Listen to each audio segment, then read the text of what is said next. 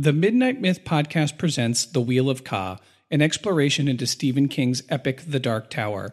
This podcast is dedicated to discussion and analysis of The Dark Tower, a seven book series written by the prolific American story slinger Stephen King. Say thank you, sai. But this year, there's something else as well a sense of wrongness that no one can quite voice. Folks who never had a nightmare in their lives will awake screaming with them during the week of Fin de Año. Men who consider themselves peaceful will find themselves not only in fistfights, but instigating them. Discontented boys who would only have dreamed of running away in other years will this year actually do it. And most will not come back after the first night spent sleeping raw. There's a sense, inarticulate but very much there, that things have gone amiss this season. It is the closing of the year. It is also the closing of the peace. For it is here, in the sleepy outworld barony of Mejis, that Midworld's last great conflict will shortly begin. It is from here that the blood will begin to flow, and in two years, no more, the world it has been will be swept away. It starts here. From its field of roses, the dark tower cries out in its beast's voice. Time is a face on the water. Welcome back, fellow travelers on the path of the beam. Long days, pleasant nights. The Wheel of Ka is hitting you with its sixth episode. That's crazy. six episodes That's of Wheel of Ka. crazy. And um, honestly, the response to this has been greater, better, and more positive than I could have wildly imagined. Yeah, really. So let me just take a minute and thank you, Wheel of Ka listeners. The path of the beam is long and treacherous and treacherous. Sorry. You got it. And the fact that you're traveling on it with us is so amazing. This podcast is for people who love the Dark Tower by people who love the Dark Tower. Oh, yeah. It's our quartet. It You're our is- quartet. We are a digital quartet. That's it. And it's Ka, baby. And it's coming like a cyclone. We are here to talk Wizard and Glass. Now, just a few preambles, things that you should know. This is the second wheel uh, Wizard and Glass episode. Pardon me. We did the first half of the book in episode 5 of the Wheel of Ka. You have to have listened to that episode to listen to this. So don't jump in here. We're not recapping anything because too much shit happens Oh, in this so book. much happens. We're going to jump right into the second half of Wizard and Glass. Which technically we start at part three, come reap. So if, if you have read it or you're, you have the book in front of you, that's where we started the second half. and if you haven't read this yet, please read it before you uh, listen to us. Yeah, you should buy it on Amazon, right? Or buy it from our Amazon affiliate That's link right. on www.midnightmyth.com. And uh, follow us on Twitter at The Midnight Myth. We're on Facebook at Midnight Myth Podcast, Instagram at Midnight Myth Podcast. Website also has links to our Patreon. Give us money because we love you and we want to keep doing this. And uh, oh, lastly, there's a shop, a store with really great Wheel of Ka merch. With the release of this episode, there is going to be a new Dark Tower themed merch line on our store. I'm psyched. Um, Laurel did a great job of Oh, it. yeah. So if you want to help us out and make it easier for us to bring more amazing Wheel of Ka, go to the merch store, buy one of our t-shirts, take a picture, tweet that picture at us that when you have it, and we will mention you on our podcast. Do it. All right, so enough shameless self-promoting. To the beam. Well, we're well getting there at least. Yeah, to the beginning of the start of finding the beam. Come reap. Um, I, I just really, really want to ask. We're finished Wizard and Glass. Give me just your basic, Steve. How do you feel? Where you at? I want to know your headspace before we get into the nitty and gritty. Well, still my favorite book. The reason why I fell in love with the series and and fell in love with it even harder the second time, I think the book series is better the second time around. Um, not not because I picked up a lot of things that I missed. You know, because the first time it's just like, what the fuck is happening in this giant journey? Um, I feel great. I'm very excited to talk about this, though. This is most certainly the one of the hardest pieces to get through because a lot of really fucked up shit happens. To to be very poetic and eloquent, there, some yeah. fucked up shit happens. Major content trigger warning. This is not for the faint of No, heart. this is not happy. People are gonna fucking die, Oh, lots of people are gonna die. and strange mothers are gonna lick corners. Right, and there's gonna be vampires. Already. blood drinking vampires. There's a vampire. Which uh, all right, I I'm totally with you. How I, do you feel? I love this book. When I did this, the series the first time, I said this last week. It was my favorite book. At the end of the third book, I was into it, but I had a little bit of fatigue on the narrative. Mm-hmm. And I really think at the end of this book, the reason I had fatigue on the narrative at the end of Wastelands was that I wanted to root for Roland. I really wanted to cheer him on, but I was still so uncertain about the motherfucker. I didn't know if he was a good dude. I didn't know what he had been through, through to get him to be such a cold and ruthless killer. This book gave me everything I needed to allow myself to fall in love with Roland as a character. And feel good about it. Absolutely. and, and feel like you know I have been rooting for this person uh, up to this point who did kill an entire town three books ago and kill a child. and kill a child right willingly and you know now we realize why that is and and and the fact that I mean it, it starts very young for Roland Absolutely. And this to me is the story I needed to make sure that I could root for Roland to the bitter end. And at the end of this book, I love the character Roland more than when I started it.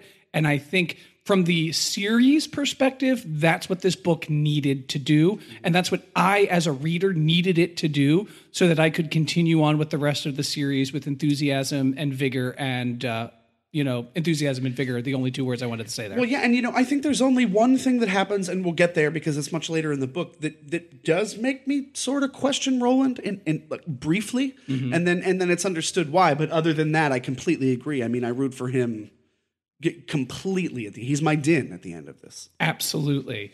Um, a few things to, to say. We've done in other books is where we've started the, with the question, what is the Dark Tower? What does it mean? We're not going to do this at the start of the second half of Wizard and Glass. One, because where the Dark Tower comes in is a little more deeper at the end of the narrative. And I think for most of the second half of this book, the Dark Tower is the same thing as the first half. Mm-hmm. So if you want to know what our thoughts are on that, go back and listen to the last week's episode.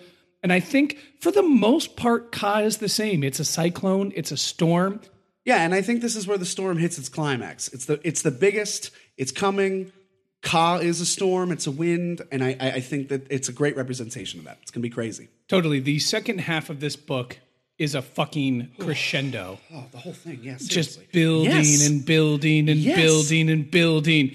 And to then the it- fortissimo. and then it has this huge reap day insanity and then we get to see the aftermath with our original quartet and what they're dealing with yeah.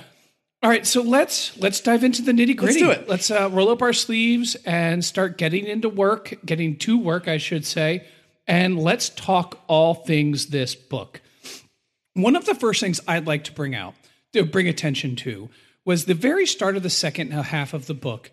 Roland and Susan are in the full swing of their romance. Right. And King gives a few paragraphs describing that to start off in the very first chapter of the second half.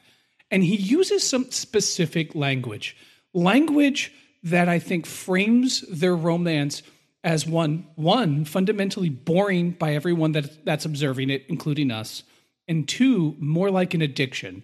I'd like to highlight a quick quote, if you'll permit me. Sure.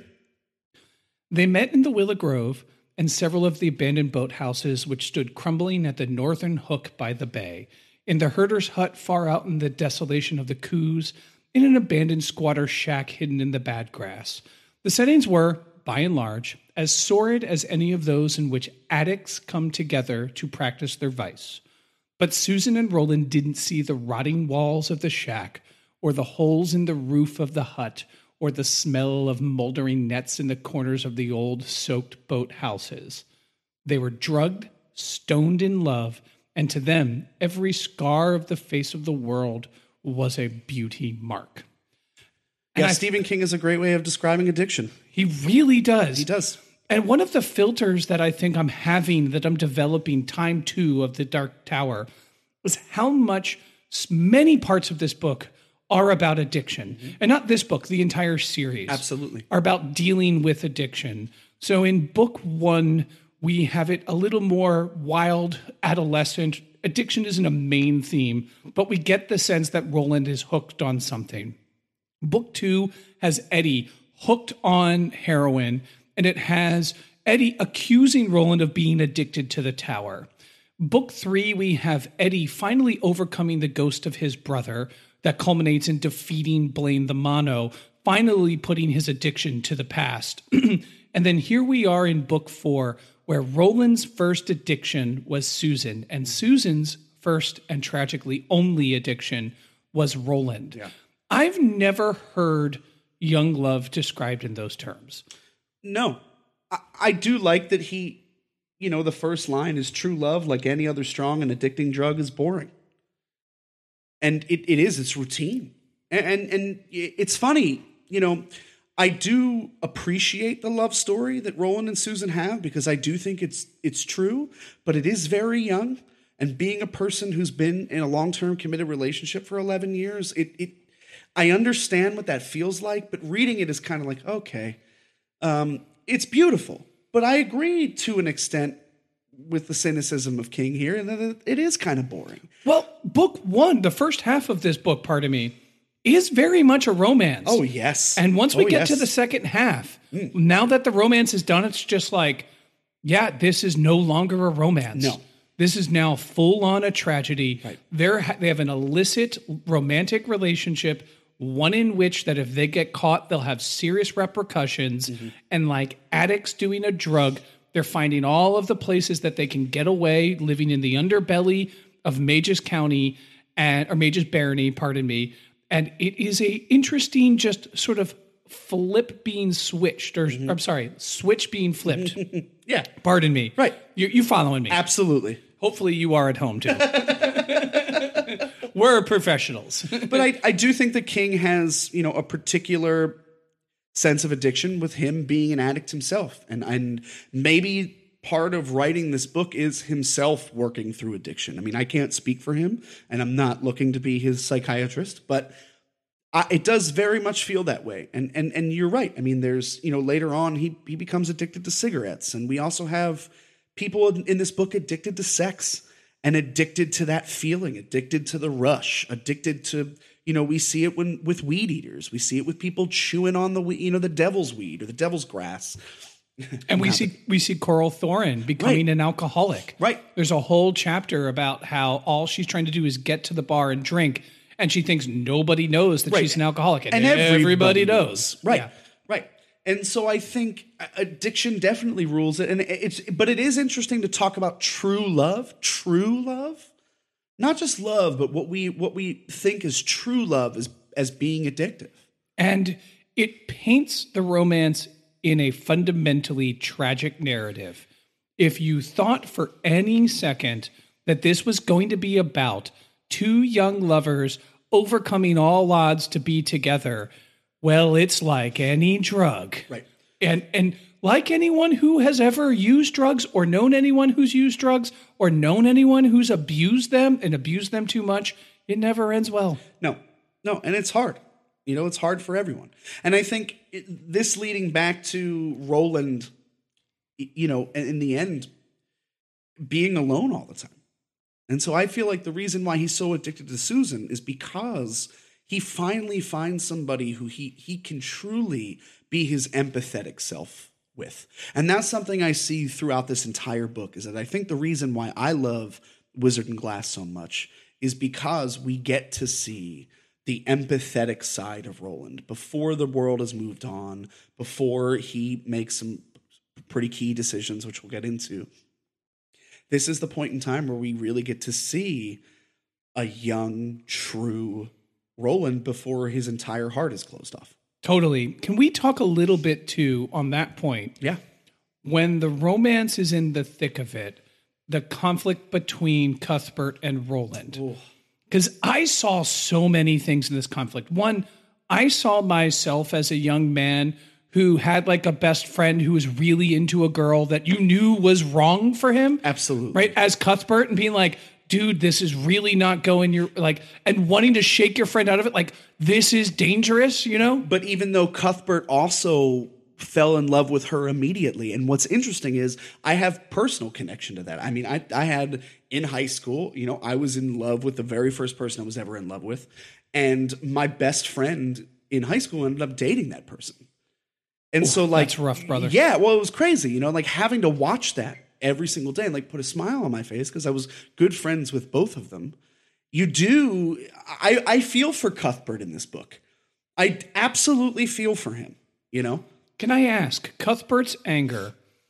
Because Alain is not as angry at, at Roland as Cuthbert. Alain kind of trusts that Roland is still the leader of the quartet and hasn't abandoned the cause of the gunslingers and the affiliation and mm-hmm. Gilead. And I think because of the touch, he's the most empathetic of the three of them. That is very true because he kind of sees what everyone is feeling. He's the least killer. He is the least killer in him. What I three find, of them. A- absolutely, and what I find very interesting, Cuthbert culminates where he assaults and punches, he sucker punches Roland to try to say like, "Hey, we need to be doing something. There is a really, really crazy plot for John Farson, the good man, happening here, and this is really dangerous. Mm-hmm. What are you doing, skipping out?" And making love to this beautiful young woman. We need our leader to focus. Like, I get it, but we need you to fucking focus, Roland. But Roland also says to Alain and to Cuthbert, like, you think I haven't, but I have. I have, I, or you think I have lost focus, but I haven't. And that's the thing. And he doesn't. And when you get to the end of the book and and the, the whole giant plan takes place, you, you come to realize, like, oh, fuck. I was wrong about Roland, too. And, and I do think Cuthbert is in the wrong in their conflict. I really do. I don't think he's in the wrong in the way that, uh, you know, some of the most morally fucked up people in history. Like he's not wrong the way that Adolf Hitler is wrong, right? Like Sure. he's not repugnantly wrong. Like I see where he's coming from, and I feel like if I were in Cuthbert's position, and I'm probably a little more Cuthbert like than Roland like, if I'm being honest. You know? Absolutely. You know? I'm more Alain than any of them. Absolutely. Yeah, I want to be more Roland. Right, absolutely. But I'm not Of the, course. I'm not the strong silent type. that's not me. I'm going to crack a joke as soon as things get tense. Right, You know, like, right, right. And I'm going to cry about it. Absolutely. And so I've also been in Cuthbert's position in my life. So I'm very empathetic to the idea of like watching a friend go down a self destructive romance oh, and trying to stop them. And one, the thing that I think Cuthbert needs to learn is he had to get his anger out at Roland. Roland was so gracious in the fact that he allowed his friend to hit him and clock him gunslinger fucking hard. Yeah. Like it wasn't just a tap. And he realizes that, okay, what Roland's mistake was with Cuthbert, I think strategically for the plan as gunslingers, was that he needed to communicate with Cuthbert what he was really thinking while still doing what he was doing with Susan. Right. And I think that was his mistake is he held too much back. And I think he's holding too much back because he knows Cuthbert is going to want to stop the romance in order for more action. Sure, sure. And I think when we see later on, well, in time later on, but technically in earlier books, we see Roland not withhold information from Eddie and Susanna and Jake as much, most likely because of how much he withheld from Cuthbert. Right? He will say, I'm not ready to tell this yet, or I don't know the answer yet. But I will. And he does. And he does every and time. he absolutely does. Whereas in this one, he completely holds everything back, what he's doing and why. And Roland can multitask. He can be with the woman he loves while planning to take out the big coffin hunters. right, right. And I think once that scene happens and they ha- they have that meeting in the mausoleum in the graveyard, that is a pivotal pivotal point because we talked about in preparation in some of our debates whether or not like love is the undoing. Right, And right. I came to the conclusion no, because Roland loves Susan, A, he gets confirmation that there's too many horses at the drop. B, they get that scene in the mausoleum. Well, and hold on, before then, they get the ability to tour Citgo and see the oil fields. Right. And then in the mausoleum, Alain uses the touch to bring out the fact that there is a piece of Maerlyn's glass at Rhea of the Coos. And they because of Roland's love, they have the tools and the ability and the knowledge to actually combat all of these threats they're seeing here in Hambry. Yeah, no, I agree. I definitely agree. I did think, I really did think at the, at the start of this that that love was Roland's undoing, and and there's still, I do still think there's a little piece of it there because the truth is, like, if he had never met Susan, right? If we could do this you know, if we're going to theorize, if he never met Susan, they came to do what they did. They stayed in Hambry for a little while and they stayed out of it. Nobody had to die. Everybody leaves. But so there is something about Ka bringing those two people together, but I don't see it like I did originally. That's for sure. This is true. And but also in that counterfactual, uh, the good man gets all of the oil, arms his weapons with it. Roland never goes on the quest of the tower, and presumably the multiverse ends. Yeah. Yeah, so, I so. you know, so like at this point in the story, we don't really know, but we get the sense that you know the the multiverse would be gone then, yeah, sure. And so this plays out the way it has to in many ways Because it's Ka. because it's Ka. Beautiful, beautiful. Um, what else you got from the beginning of the second half here? I mean, not too much. That that that pretty much caps it. I think. I mean, we we do learn a little bit more about Rhea of the Coos, you know, and we learn a little bit more about the Wizard's Glass, and that it it, it is basically a crystal ball, but it's it it very much. You want to talk about addiction? I mean, anybody that t- touches it cannot help but look into it. Right. and you know we start to realize there's a little bit more to her than than just being a witch there's a little bit more to her background she sees all of this happening through the wizard's glass i mean really if if there's anybody here who who's kind of the puppet master in all of this it would be her I mean, from the moment that that that Susan disobeys her, and from the moment that Roland kills her snake, she's got it out for the two of them. She's got it out for the two of them. Would you call her then the main antagonist of this narrative? I think I think she shares it with her and her and Jonas, Jonas Eldred. I, I do think that it's shared between the two of them. I think he's the more practical. He's the bad guy. He's the one. He is the one we need to get rid of to get out of this town. But I think Rhea is that insidious underbelly. This is uh, Jonas is very much of this world, and Rhea is very much of the world that's moving on. And I think they represent both sides of that coin. Right. Jonas, I, I totally agree. Jonas is a ruthless mercenary. We can kind of understand where he's coming from and we can kind of empathize with him, even if we don't agree. Yeah, I mean, we learn th- through the book that that he's an exiled gunslinger. He was a former gunslinger. So at one point in time, he did hold Gilead, and that code and that code of being a knight and having those ethics was once important to him. What he was exiled for, we don't know. It doesn't matter.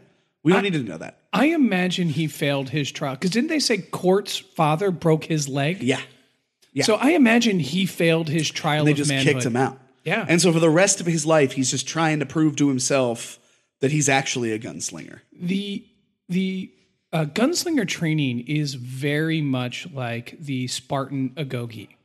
If you're not familiar out there, Dark Tower listeners, in Sparta they had a military training where if you were a Spartan male citizen when you were born, they would actually, if you've seen the movie 300, they do a very good job articulating what it's like. They would have someone physically inspect the infant. If they suspected that the infant couldn't hack it, they would kill the infant. And that would be the end of you. And then from the moment you could walk, they started training you in combat. And then at a at the age right around the time when you're about to hit puberty, they would rip you from your mother's arms, put you into a military training facility that was like Cort with Oh, Yeah. Roland That's very, very similar. and Absolutely. just brutal. You would have to do terrible things, all in service of Sparta, and it bred the some of the greatest warriors of the ancient world. The Spartans are still legendary today, so much so that it inspired a thing like 300. right, right. And I get the sense that Jonas just couldn't quite hack that part of it. And because of that, his leg is broken and he goes west. And as Roland says, no matter where he goes, his soul will always be west. You know what's crazy? I just thought about. They explained that he has a limp, Oh, yeah. so that broken leg never healed. Yep. Holy shit, dude! I'm just realizing that right now, real time. Oh, yeah. Wow, that's crazy. Oh yeah, so so he's literally has to live with this scar for the rest of his life. That's why he would become a, a bank robber and a killer, and, and and he's in exile. There's no going back. So he chooses, obviously, chooses the the dark side. If you'll permit me a little historical tidbit on that, Please. if we understand the coffin hunters, you call them bank robbers, essentially mercenaries, guns for hire to the highest bid. In the ancient world, being a mercenary, in particular the ancient Greek and Roman world, not a bad thing, actually a noble profession. If you were a good warrior and the people you normally fought for, e.g., your polis or the Roman military, were at peace and you needed to feed your family, you had to go out and fight for someone. Mm. It's not until the collapse of the ancient world and the rise of the medieval world and the rise of the idea of a chivalric knight where we get the idea that you have to fight for a code. You must be the best fighter that you can be, but it must be for a code. And it's interesting that we see so many um, medieval, especially King Arthur, both Britain and France, romantic language around gunslinging. We have Arthur Eld, which is a stand in for Arthur. We have Maerlyn as a stand in for uh, Merlin. We have Maerlyn's Rainbow. We have all of these like little remnants of the King Arthur legend in this, in particular in the second half of this book. And that we have the one of the main antagonists, Jonas, as a mercenary, mm-hmm. as a man fighting without a code, as the worst type of fighting that you could do. Right, and he's also fighting for John Farson, for the good man. So he is, I guess, considered a rebel too. I mean, against the establishment. Is he? I get the sense he's fighting for money, man. I mean, he probably is. Does he believe in the good man's cause? I mean, I don't know if he necessarily believes it like it's scripture, but he believes it enough that he thinks he's going to get paid off in the end to do this. There are several points where Jonas realizes he's in over his head and he thinks to himself, usually when this happens, I just leave. But man, it's so much money. Yeah. And the good man's really powerful. If I just leave, the good man will probably find me. And you know what? These feelings of doom that I'm about to die are probably just me being anxious. So let the best thing to do is just to continue with my conspiracy. Yeah, I, I definitely don't disagree. I don't disagree. I do think he's a hired gun. I don't think he's a. I don't think he's by any stretch of the imagination a knight for John Farson. Right.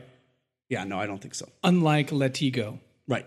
who is like Right. Latigo's like I'm here for the good man. Sure. And I'm fighting for the good man and I'll do whatever I have to do for the good man to win. The coffin hunters are like these are the people we hired to go get the shit we need. Right. We'll pay them. Maybe we won't kill them, you know.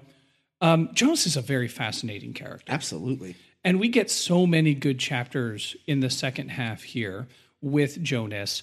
I think the second half of this book has a few like penultimate right before the the main reap like climax moments and I think when Jonas catches Roland off his guard and arrests him is one of them.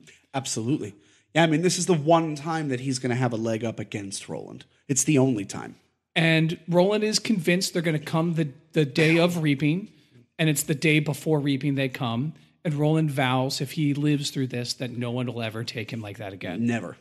Mm-hmm. And I think that's also the like castles is over now. Now it's war. Right. And I do think it also shows Roland's ability to actualize things. Okay, I made a mistake.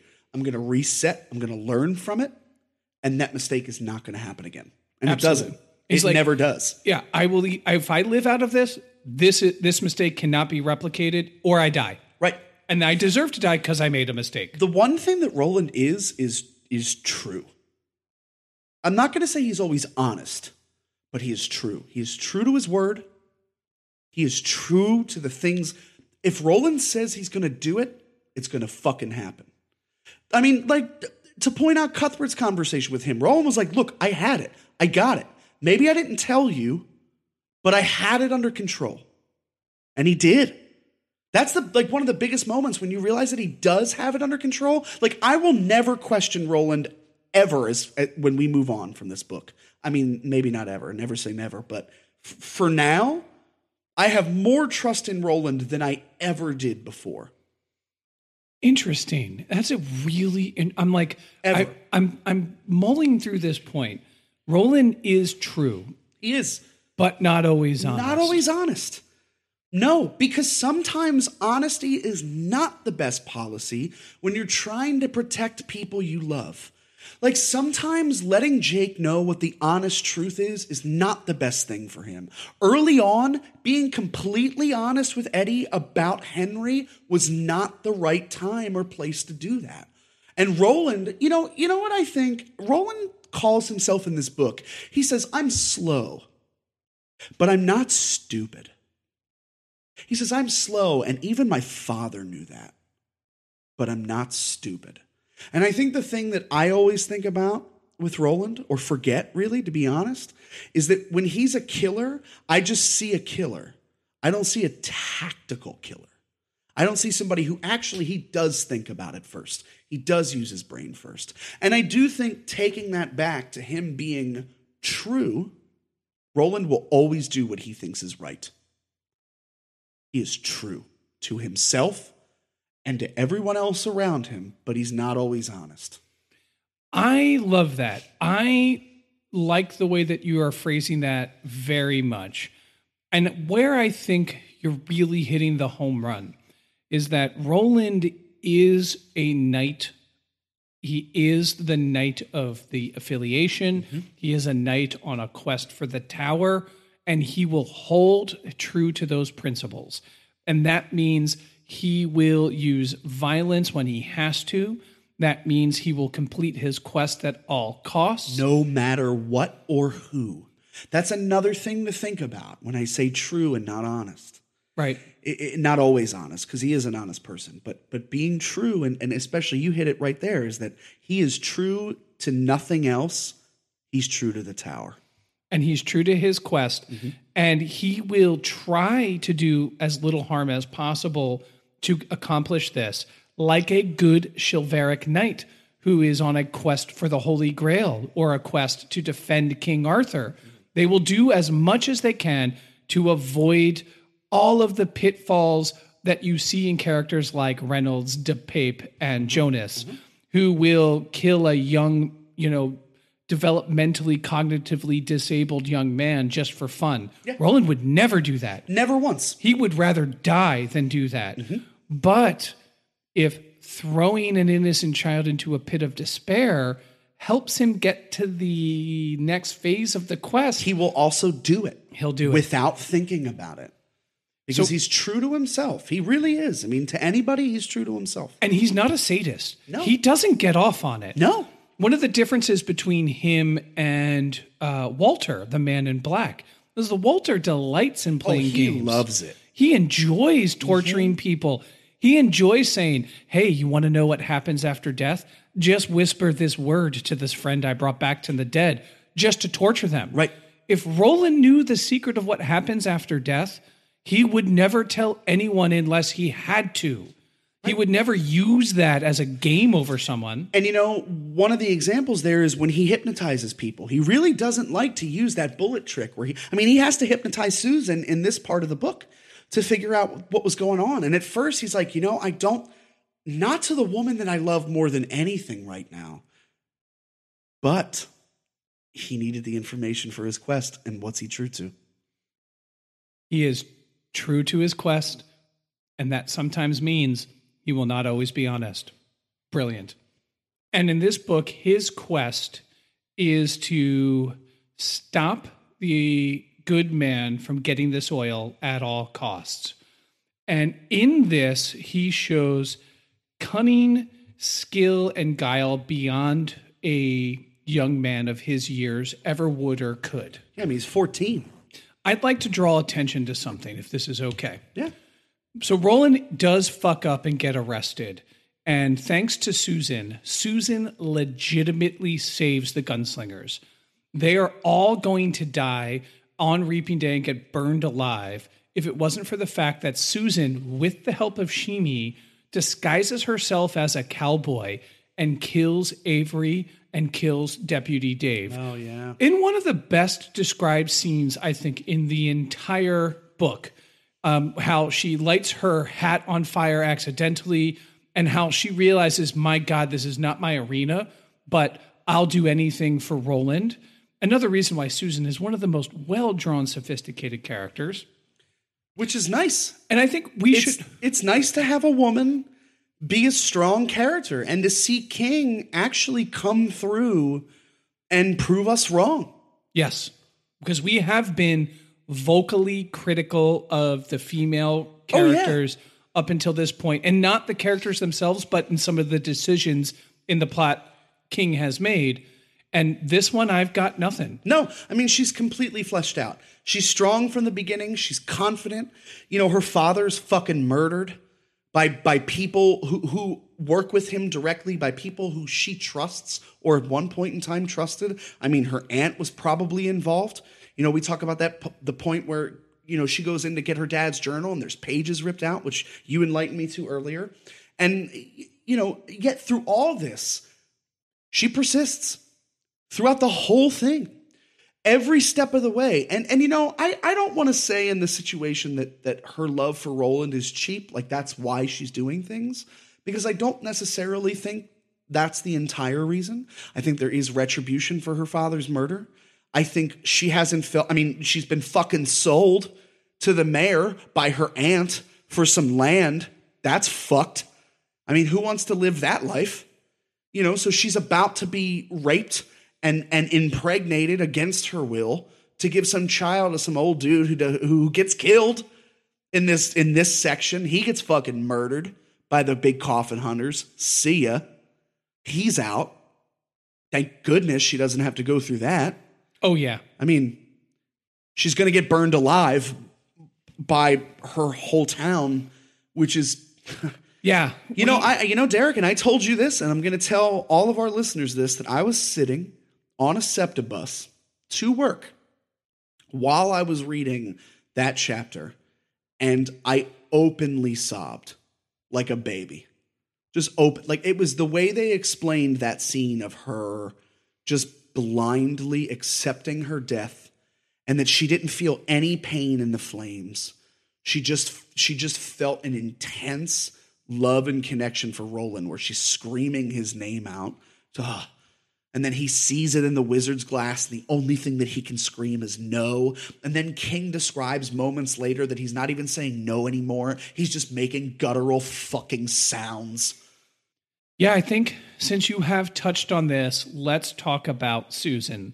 Let's talk about her fate and let's talk about what happens. I I want to say this. Uh, in the last episode, I mentioned how sad it is to me that Susan never gets a female ally in the first half. In the second half, Oh, she does. she finally gets the most unexpected of allies in Olive Thorin. I know, that's crazy. And Olive Thorin's husband, who was going to cheat on his wife with Susan Delgado to bear a child, who crawls into his bed before he gets murdered with a bad dream, which is so reminiscent of what happens to Julius Caesar, which is articulated through a few sources, one of which is William Shakespeare, that Caesar's wife said, uh, Beware the Ides of March, I'm having a bad dream, that she's a bad dream of a bird. And then what does the husband do who doesn't even notice the wife is there? He has a bad dream of a bird. And what happens when he gets killed and he gets his eyes ripped out? They put Cuthbert's bird head skull on him. Such amazing writing. So very great. I would just like to point out that you got to talk about the Spartans, Julius Caesar, and Shakespeare in this episode. Man, this is how I roll. Thank you. And I want to say this. Thank you, Stephen King. Yeah, for real. Yeah. For giving me the ability to, Yeah. to link all these things together. You know, it's it's a tough thing to read about Olive because we she is the character that gets talked about the least. And we know the least about her. And the first time I read the book, it was really hard for me to believe that Olive would actually do this to Susan, would actually be her ally. But the second time around, the one thing that Olive is always categorized as is as an em- empathetic person. She she somehow gets the way the game is played. No matter how much it kills her, she's going to stand by her husband, and and she knows that she has no control anyway. I mean, it's very clear in this society, as it's been in our own history, that that women have really no say, not much power. I mean, it depends on the woman. They can be business owners, but as far as the as the way the society is run, it's very much a, a fucking patriarchy It's- society. Yeah, I was going to say it's super patriarchal. And Olive, I So think is ours. and I think Olive is a empathetic character, and I think Olive realizes she's one of the few people outside of the main sphere that realize what little choice Susan has. Yep. And she also is one of the few people that realizes that Rimer was a slime ball, that the coffin hunters were slime balls. And as long as they were pu- like patting the pockets of the mayor, he didn't give a shit what they did. She knew that her husband, despite that she loved him, was a shitty mayor or a a, shitty ball. lord and knew that he was a shithead. And when all this is coming crashing down, she's just like, no, no. The 16 year old girl's not a fucking murderer. And we're gonna save her. And I'm gonna do whatever I can to save her. And just when you think that there's a chance that Susan's getting out of this mess mm-hmm. and that her demise, we Dark Tower readers, we followers on the path of the beam, know is coming. We know she won't live, but we, we, me, I fooled myself in thinking Yeah, me too. twice that maybe she could get out of this jam. Mm-hmm. And as it turns out, Rhea of the Coos, with the power of the glass, knew so many moves before other were other people were playing. She's the ultimate castle player Yeah. because she saw all the moves ahead of time. I mean, she's the puppet master. That's why I said that's what I referenced earlier because she, I mean, through this hideous magic, controls everything. Through the burning of Susan, which I think you articulated very well how horrible it is, but how beautifully well written it is. I mean, her own aunt called ye bitch just looks at her and I mean, you did mention I, I do think she's under Rhea's influence for sure, but could you imagine just like having somebody in your family that you've lived with, you've grown up with, you've trusted, you've loved, is sets the the the pyre first, even before Rhea does. I mean, she fucking gets up there and lights that sucker on fire. when when Cordelia curses Susan with ash, mm. Susan forgives her. Yeah. And this is this is what what happens. Yes. I do believe that what we are seeing, why this tale matters, because we can talk about how we enjoy it, we can talk about how we consume it, we can talk about why it matters for the dark terror dark tower narrative, pardon me, writ large and what it matters to the character Roland and why I love it because it helps me love Roland. But does this story matter on its own in a larger sense? And I think the narrative that I take away from is that there is a veneer of civilization in the city of Hambry. The barony of Mejis is on the brink of collapse, mm-hmm. and people are pretending they're going through the motions of being a civilized and cultured society when in reality they're char you motherfucking tree. Right. I mean, every year they they they faux sacrifice, you know, these stuffy guys, these these scarecrows essentially. And yet this year they they've taken it so far as to sacrifice a human being. And in and I think there's a broader point about leadership. All of the people that could have potentially put a stop to Susan being killed are dead or gone. Mm-hmm. So you have the mayor murdered. You have his assistant Rimer murdered. You have the big coffin hunters who could potentially step in. Step in. I mean, they are the murderers of the first two. but they're gone. You have Sher- Sheriff Avery and his number one deputy. They're gone. You have the affiliation boys that everybody up until now loved and, ex- and respected out fighting a battle on the outskirts of town.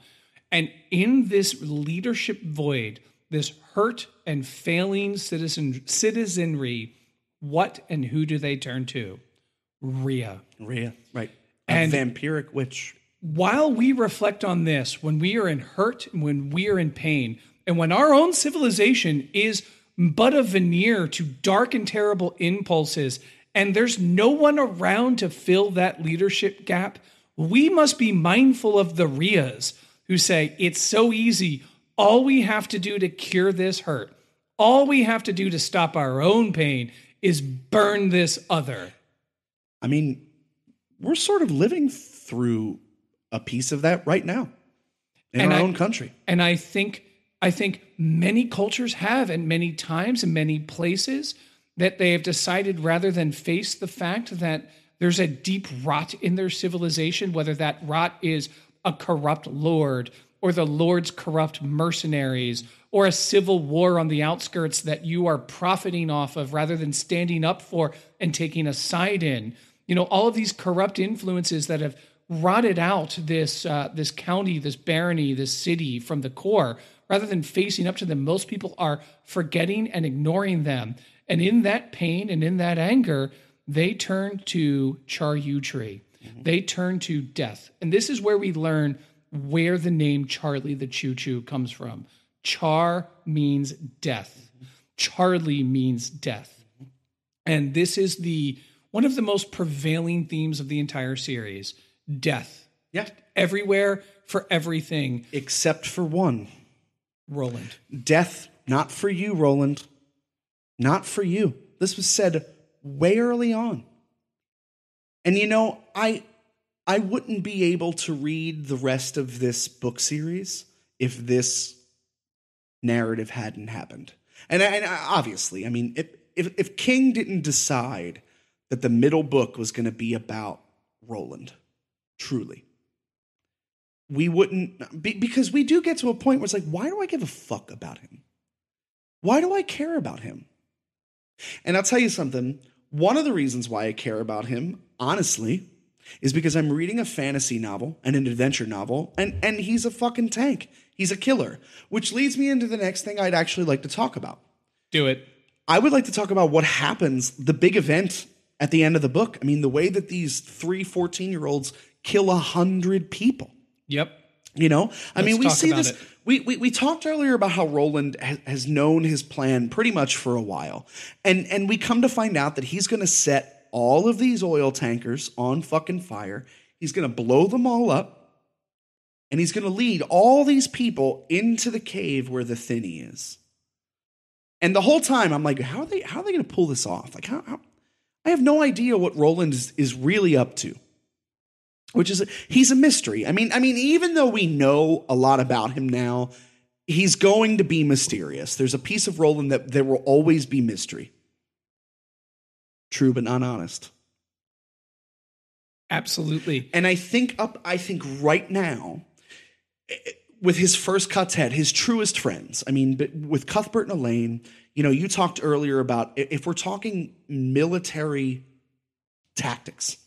The first, the first time when they first start this and they initiate the battle, Cuthbert takes out five different people with a fucking slingshot and steel bullets. I mean, just like puts holes in people's head. He's taking people down silently until Roland has to charge in. They've been found, and, and now the gunfire starts. And in like six pages, they kill 30 people. I mean, uh, but fucking three kids. Three kids. Now, I know we talked about this earlier. Derek and I had one point of contention before we recorded this podcast where we talked about how I, I still consider these the three of them boys. They don't consider th- themselves boys, rightfully so, but everyone else around them refers to them as boys. I mean, they're 14. They're fucking killing 100 people with they're 14. My counter argument to that, and, and it's not that you're wrong. No, and your counter argument makes sense. But where you are in your life is largely decided by the culture and rituals and standards of the society Not that you're in. Not necessarily your age. Yeah. Right. And Roland has passed his test of manhood and has proven to be a gunslinger, which makes him a man. The other two are on the precipice of this. And my ultimate point is that when a world is on the verge of moving on, you can ill afford children. And less of all, you, you or rather, uh, let me amend that. You can ill afford childhood, but what certainly doesn't exist is adolescence. Adolescence is a luxury of modernity that says you're not quite an adult, but you're not quite a child. We can let you figure this out for a few years. And I feel like I They don't have that. Right. And you're and see that's the thing I think that was missing because you're absolutely right in our original conversation. Because you're absolutely right. And the way that I look at it being a fucking white kid in America, I looked at him as being 14. I thought about myself as a freshman in high school. Okay? My first day of freshman year, we had a brand new high school. I walked in with a little trumpet case. I had no idea where I was. I was the definition of green. Like Roland and I could not be further apart.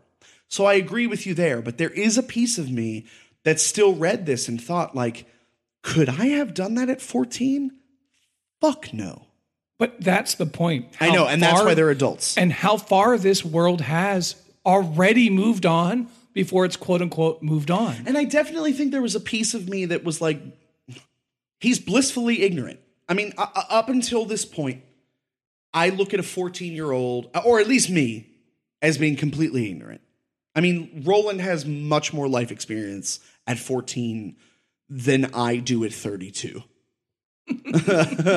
but there's something in my brain that just can't get over the fact like a, a, a pubescent, like barely pubescent human could could with his two best friends kill a hundred people uh, And one of the most my one of my most favorite parts of this entire second half of this book was when Jonas Jonas realizes, pardon me, what's going on. And he turns and sees Roland and he sees Arthur Eld reborn. right he's right right and the two thing the, the thing that they share which i always thought was interesting was those piercing blue eyes but the thing that separates jonas and roland is that roland is true and jonas is not And Roland, when it comes to combat, is Arthur Eld reborn, which is another way to say that he is legendary in the way he fights. Oh. He fights like a warrior poet. He fights like the greatest fighter that has ever fought. And even a tough old mercenary, no one will say that Jonas is soft. no not at all You can make a lot of critiques and arguments about why Jonas sucks, but Soft he is not one of them. He's not soft. And I'll tell you, you know, the one thing it's interesting that you bring up Roland being a legendary fighter. The one thing that King constantly describes about Roland is how quick he is at the draw. He's blindingly fast. And I, I don't know why that always sticks with me when I read it. Well, several characters say that he moves so fast they can't see his movements. Uh, He's like a mirage. Right. He's like a living mirage. Right. It's insane. And they slaughter all of their enemies and and whoever they don't slaughter, they lure into the trap of the thinny gonna who say, all we- commit suicide in thinny style. Like, can we talk about just for a quick second how brilliant and and and sadistic that actually is? Like Roland at 14 is like, I'm gonna I'm gonna lure 50 plus people into this cave, into the thinny, and they're gonna willingly kill themselves. I'm not actually gonna kill them myself. I, I, I took care of the first 30 people that needed that. But the last, you know, 50 to 70 people, I'm gonna blow up all these fucking oil tankers. I'm gonna make a big scene. No one's gonna know about it. And then we're gonna we're gonna burn all this grass so they can't breathe. So they're fucking choking.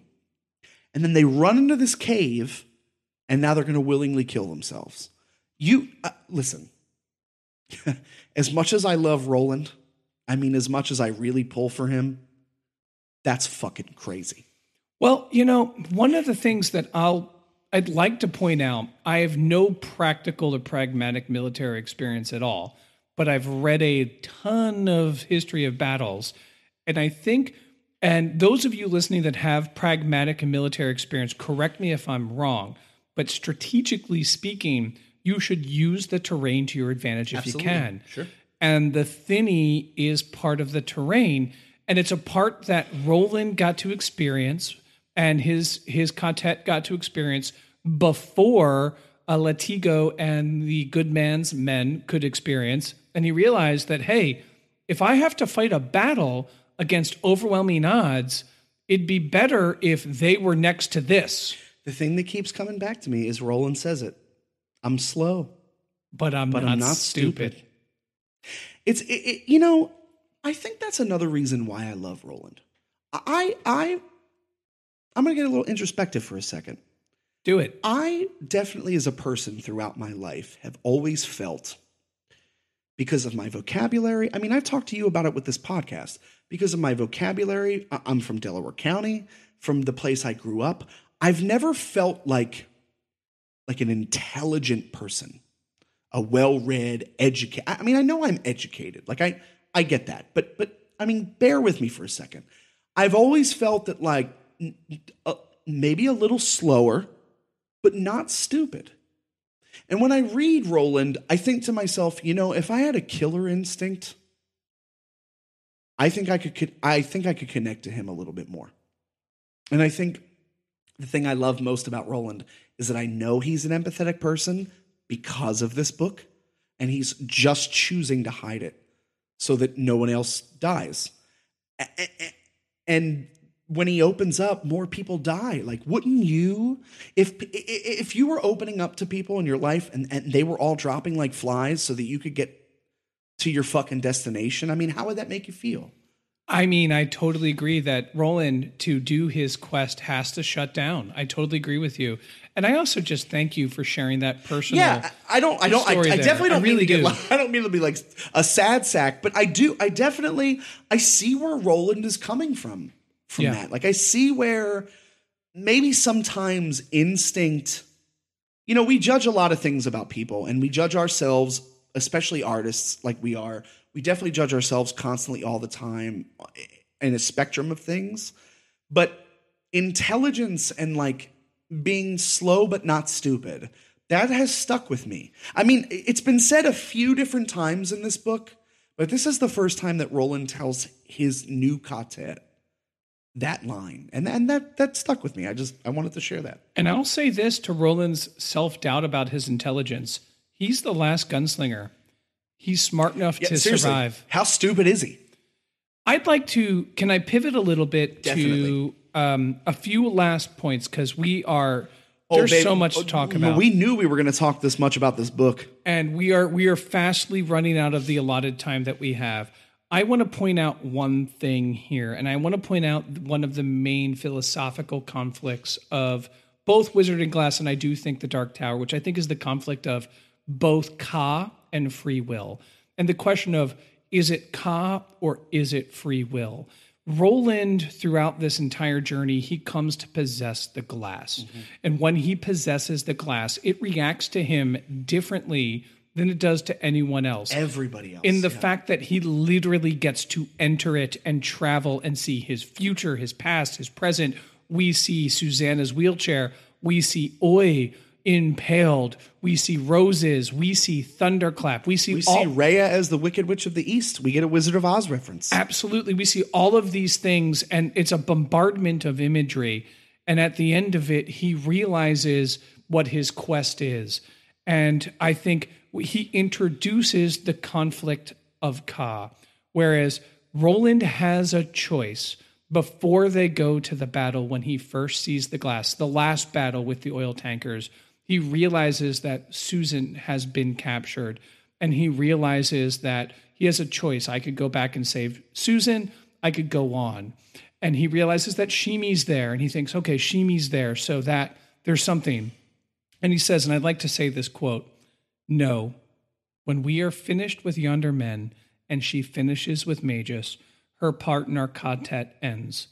Inside the ball, I was given a choice. Susan, and my life as her husband and father of the child she now carries, or the tower. Roland wiped his face with a shaking hand. I would choose Susan in an instant, if not for one thing. The tower is crumbling, and if it falls, everything we know will be swept away. There will be chaos beyond our imagination. We must go, and we will go.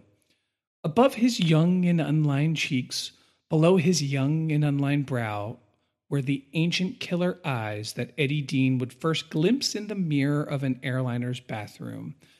But now they swam with childish tears. There's nothing childish in his voice, however. I choose the tower. I must. Let her live a good life and a long life without with someone she with someone else she will in time love. I fucked that up a little bit. As for me, I choose the tower. End quote. And sorry for muffling it a little bit there, Man, but that is so fucking hard, dude. I point this quote out, and it spoke to me because Roland can choose his own destiny. He could be with Susan, he could have their child, he could be a good husband, or he could start his quest for the tower. And a few things that stuck out to me we think of Roland in the time before this story as addicted to the tower, the way Eddie Dean says it, willing to kill a child that he loves for it. But he says it with a shaking hand and childish tears. This choice is not easy for him. It's difficult. However, he makes the choice. You know, we've talked a lot about where Roland, when he gains his soul or when he loses it. I think this is the, of all the decisions he's had to make in this book, this is the hardest decision. This is the decision that takes him from childhood to adulthood. I have to leave the woman that I love more than anything. Because the only thing that's bigger than that is saving our existence. Oh. Yep, it's huge. I mean, that's that's I, I I I can't make that decision at 32. and here's the thing it's not Ka, it's him It's and him him, alone. And you know what's interesting? You bring that up because I, I wonder if we should think about Ka moving forward differently because Roland chooses this. He chooses to do this. Now, then again, does he or or is it Ka? I don't know. That that's for a later discussion. But uh, At least in this moment, he believes he's choosing. And, And I think he does. And I he think he does. does. He sees it and he's just like, the tower, like, I can't sacrifice all existence for my love because I'm a trained warrior. Nay, I am the greatest of all living cha- trained warriors. I must defend existence, and that means I won't love. Sadly, and here's the tragedy what he doesn't realize in these visions that he has in the glass is that means Susan's death. Right. You know, the one place where it comes back is at the very end of this book. I'll just mention it briefly is we basically get to the Wizard of Oz. Like there's this really cool thing where, and you brought up earlier, where we're at the point now where our reality and the things that we actually know in our physical world, Derek Steve's human beings, like on Earth, and Roland's world are now the thinnies are all opening It's thin. it, it's thin. I mean, the world has really moved on, and where and when are we is completely unclear. So we get to the fucking, we- we get to the Emerald City. We see the Tick-Tock man again, who is the Wizard of Oz. Like, whoa, blows my mind. But the one thing I wanted to bring up about this time is that Roland admits that he hasn't loved as much as he loves Eddie, Susanna, and Jake and Oy since Susan.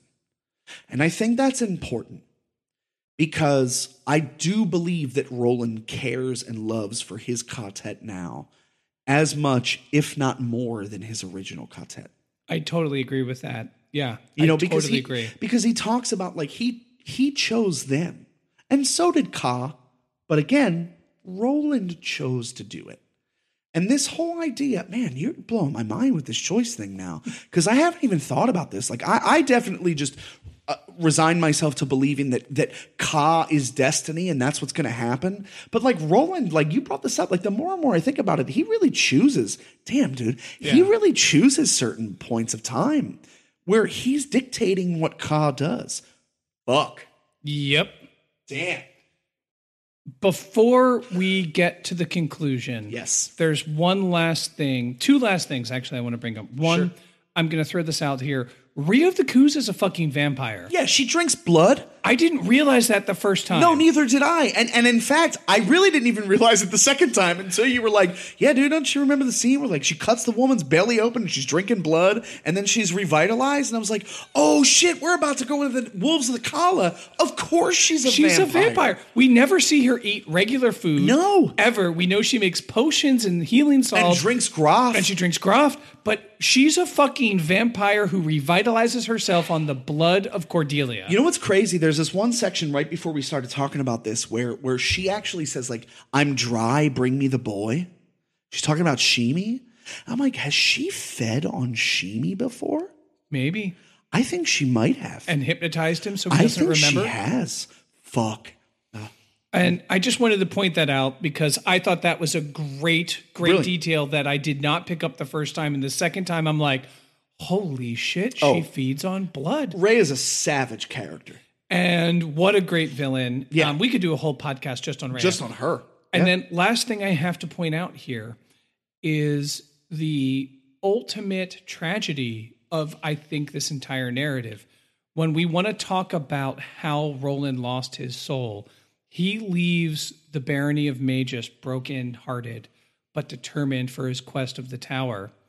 It isn't until he sees Rhea with a snake back in Gilead and blows Rhea into pieces in the presence of the the the, the Maerlyn's Rainbow to find out that it was his mother holding a belt inscribed with his name. You know, I was hoping that we would get to this because it is it is the one thing that King spends the least amount of time on, but I think is one of the most impactful, is that Roland actually kills his mother when his mother was trying to offer him a peace treaty.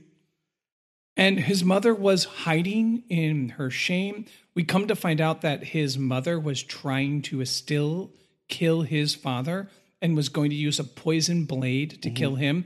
And Roland stops that plot because he has the glass. And he goes to his mother one last time. And Rhea uses her glam charms to make him see something that's not there. And he murders his mom Four shots in cold blood. from those sandalwood grips. Could you imagine the amount of damage that did to her? And it's significant that he uses his father's weapons absolutely to kill his mother.